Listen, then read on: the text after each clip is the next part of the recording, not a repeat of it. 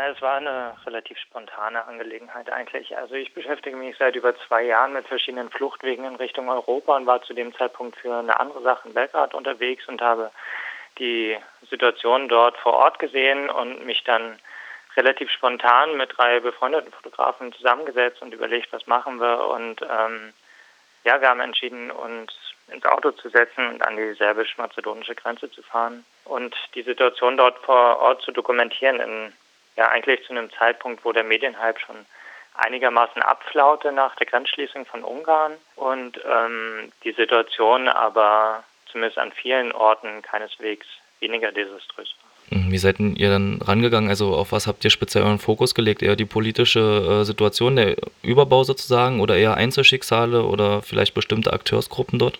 Mhm, dadurch, dass es relativ spontan war und die Situation vor Ort sich teilweise auch einfach stündlich ändert, sind wir eher erstmal drauf losgefahren und haben geguckt, was, was bietet sich uns für ein Bild, was, was sehen wir vor Ort. Und vor Ort haben wir dann vorrangig mit Geflüchteten gesprochen, was tatsächlich auch einfach mit einer Sprachbarriere zu den lokalen Behörden zumindest zu tun hatte, sind dann aber auch viel mit Aktiven vor Ort ins Gespräch gekommen, die teilweise schon seit Wochen oder Monaten vor Ort sind und den Geflüchteten auf ihrem Weg helfen. Und ja, und dann haben wir versucht, mit unserer Multimedia-Reportage einen, einen Eindruck zu verschaffen, wie, wie ist die Situation, was erleben die Leute schon eigentlich innerhalb Europas auf dem Weg, beispielsweise nach Deutschland. Also was haben sie in den letzten Wochen hier erlebt und abgesehen von der dramatischen Situation in den Herkunftsländern ist die Situation entlang der Balkanroute damals, aber auch eigentlich heute noch ziemlich schlecht und desaströs, in einem desaströsen Zustand gewesen. Und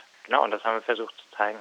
Du hast gerade schon so Sprachbarrieren äh, erwähnt, als ihr dort angekommen seid. Wie haben die Menschen denn sonst auf euch reagiert? Also sowohl die Menschen auf der Flucht als auch Polizei, Grenzschutz und äh, auch freiwillige Helfer? Da muss man so ein bisschen unterscheiden. Ja, fangen wir mit den Geflüchteten an. Ähm, Dort gab es ganz unterschiedliche Reaktionen. Einige waren sehr offen und ähm, sehr froh darum, dass Leute da waren, die sich für, für die Lage interessieren und, und auch deren Situation darstellen und zeigen wollen. Andere wiederum, hat man direkt gemerkt, haben sich weggedreht, ohne dass wir fotografiert haben. Allein in dem Moment, wo sie eine Kamera gesehen haben. Das kann natürlich mit Erfahrungen und Angst vor Repression zu tun haben, aber auch sicherlich mit schlechten Erfahrungen mit anderen Journalisten, die vor Ort unterwegs waren und die meines Erachtens ziemlich, ja, ziemlich pietätlos und ziemlich wenig empathisch irgendwie die auf, auf die Menschen regelrecht losgegangen sind mit den Kameras. Bei den Freiwilligen vor Ort war auch eigentlich ein großes Interesse da, sich mit uns zu unterhalten und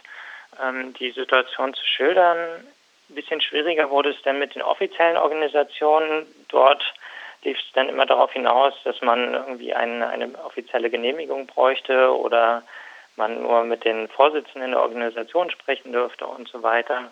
Und noch schwieriger wurde es dann mit den Behörden vor Ort. Die wenigsten Polizeibeamten zum Beispiel, mit denen wir versucht haben zu sprechen, konnten Englisch was sich auch im täglichen Umgang mit den Geflüchteten immer wieder als schwierig herausstellte. Und ja, waren auch nicht sonderlich willig, über, über ihre Sichtweise auf die Dinge zu sprechen.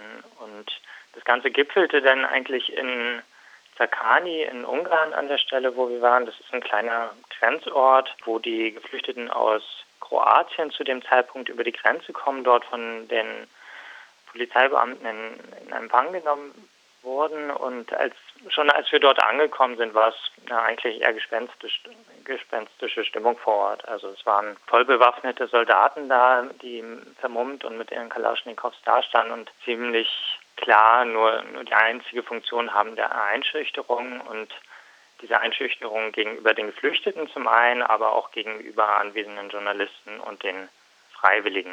Das war so ein ganz klarer Unterschied auch zu den Orten, die wir zuvor gesehen haben. Du hast gerade schon zu Beginn deiner Antwort die Frage nach der Pietät aufgeworfen. Einerseits hat man ja guten Grund, das Elend dort zu benennen und auch zu verdeutlichen, damit eine Veränderung in der europäischen Migrationspolitik ja aufzuzeigen ist. Und andererseits reist man ja auch als Mitteleuropäer dorthin, um einfach nur Bilder einzufangen von einer humanitären Katastrophe. Wie seid ihr denn mit diesem Widerspruch persönlich umgegangen?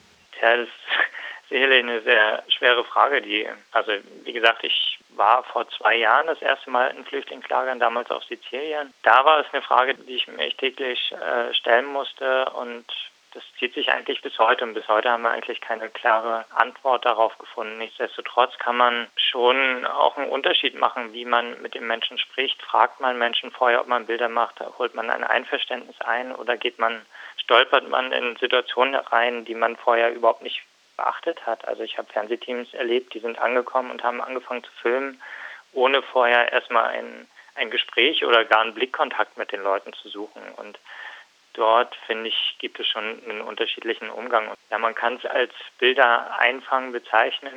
Für mich ist es aber auch eher eine, eine Form des ähm, teilweise gemeinschaftlichen Darstellens auch. Also in, im Gespräch mit Geflüchteten die, die Situation für mich erstmal zu verstehen. Also es ist ja nicht nur so, dass ich dorthin komme und die Situation irgendwie komplett überblicke. Ich bin immer darauf angewiesen, ähm, auch ja auch Unterstützung gewissermaßen von den Menschen vor Ort zu erhalten. Und gerade nach der Antwort oder dem, was du jetzt so sagst, wirkt die Frage auf mich noch etwas befremdlicher, auf dich vielleicht auch, aber ich stelle sie trotzdem, welchen Stellenwert äh, hat denn Kunst in diesen Bildern? Also spielt das überhaupt eine Rolle, wenn man in so einer Situation ist? Hat das Projekt auch, diese Momentaufnahmen von der Balkanroute, irgendwas mit Kunst zu tun oder würdest du den Begriff da eher äh, deplatziert sehen? Naja, als, als Fotojournalist hat man natürlich schon immer einen gewissen ästhetischen Anspruch an das, was man dort macht, an die Bilder, die man vor Ort macht. Allerdings ging es uns tatsächlich schon in erster Linie darum, irgendwie zu zeigen, wie ist eine Situation und die möglichst realitätsgetreu auch abzubilden. Also es gibt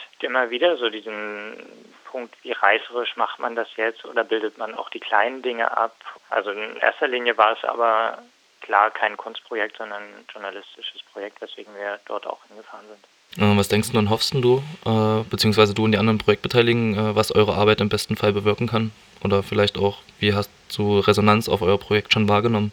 Also ich würde sagen, das hat wiederum Resonanz auf ganz verschiedenen Ebenen. Also zum einen kriegen die Leute natürlich mit, wie, wie ist die Lage vor Ort, abseits von irgendwie Bildern von Wasserwerfern an der, an der ungarischen Grenze. Also dass, dass man nochmal, dadurch, dass es ja auch sehr viele Bilder und eine sehr umfangreiche Reportage war, nochmal mehr Verständnis für die für die Situation der Geflüchteten, mit der sie hier quasi ankommen, ähm, bekommen. Also dass, dass man mehr ein Verständnis dafür äh, erlangt, wie auch die Situation, wie desaströs die Situation eigentlich mitten in Europa ist. Zum anderen haben wir auch Anfragen bekommen, wo, wo Leute Dinge hinspenden können, wo sie Geld hinspenden können. Oder wir werden angefragt von anderen Journalisten, die wiederum jetzt wieder hinfahren und ähm, Tipps brauchen, wo, wo es wichtig ist zu berichten, wie die aktuelle Lage ist. Dass wir aber auch von Aktiven angefragt werden, die sagen, naja, wo, wo habt ihr eure Informationen her? Woher weiß ich, wo ich helfen kann, was, was kann ich denn machen? Und wir haben jetzt schon mehrere dieser Vorträge gehalten und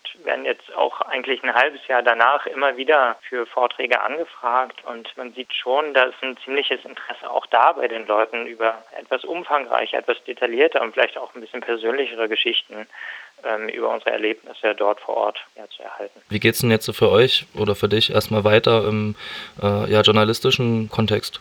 Ja, das ist eine gute Frage. Also zum einen habe ich noch eine ganze Menge Material aus Sizilien und der Ukraine zu diesem Thema da liegen, was nochmal aufgearbeitet und nachrecherchiert werden muss, was ich gerne zu einer ja, gemeinsamen Reportage eigentlich zusammenfügen würde. Zum anderen hätte ich zurzeit großes Interesse daran, nach Bulgarien zu fahren und ähm, mich dort mit der Situation auseinanderzusetzen, weil wir auch auf unserer Reise immer wieder sehr, ja, sehr schreckliche Dinge eigentlich über Bulgarien gehört haben, dass die Menschen nicht nur von kriminellen Banden, sondern auch von der Polizei dort ausgeraubt werden, dass sie die Leute, die wir getroffen haben, die hatten Bissspuren, die hatten Narben, die hatten irgendwie 50 Prozent der Geflüchteten, die in Belgrad ankommen, haben haben Verletzungen aus Bulgarien davongetragen, muss man dazu sagen, ein EU-Mitgliedstaat, in dem offensichtlich keine, keine rechtmäßige Asylgesetzgebung anscheinend gerade funktioniert. Gerade jetzt am Wochenende sind wieder zwei Leute erfroren auf dem Weg in Richtung Europa. Und bisher gibt es allerdings sehr wenig Bericht über die Situation vor Ort, was sicherlich auch dem geschuldet ist, dass dort das Ganze sehr von, von mafiösen Strukturen bearbeitet oder bedient wird. Und da ist es natürlich auch sehr gefährlich, um hinzufahren. Nichtsdestotrotz fände ich es umso wichtiger, eben die Situation dort darzustellen.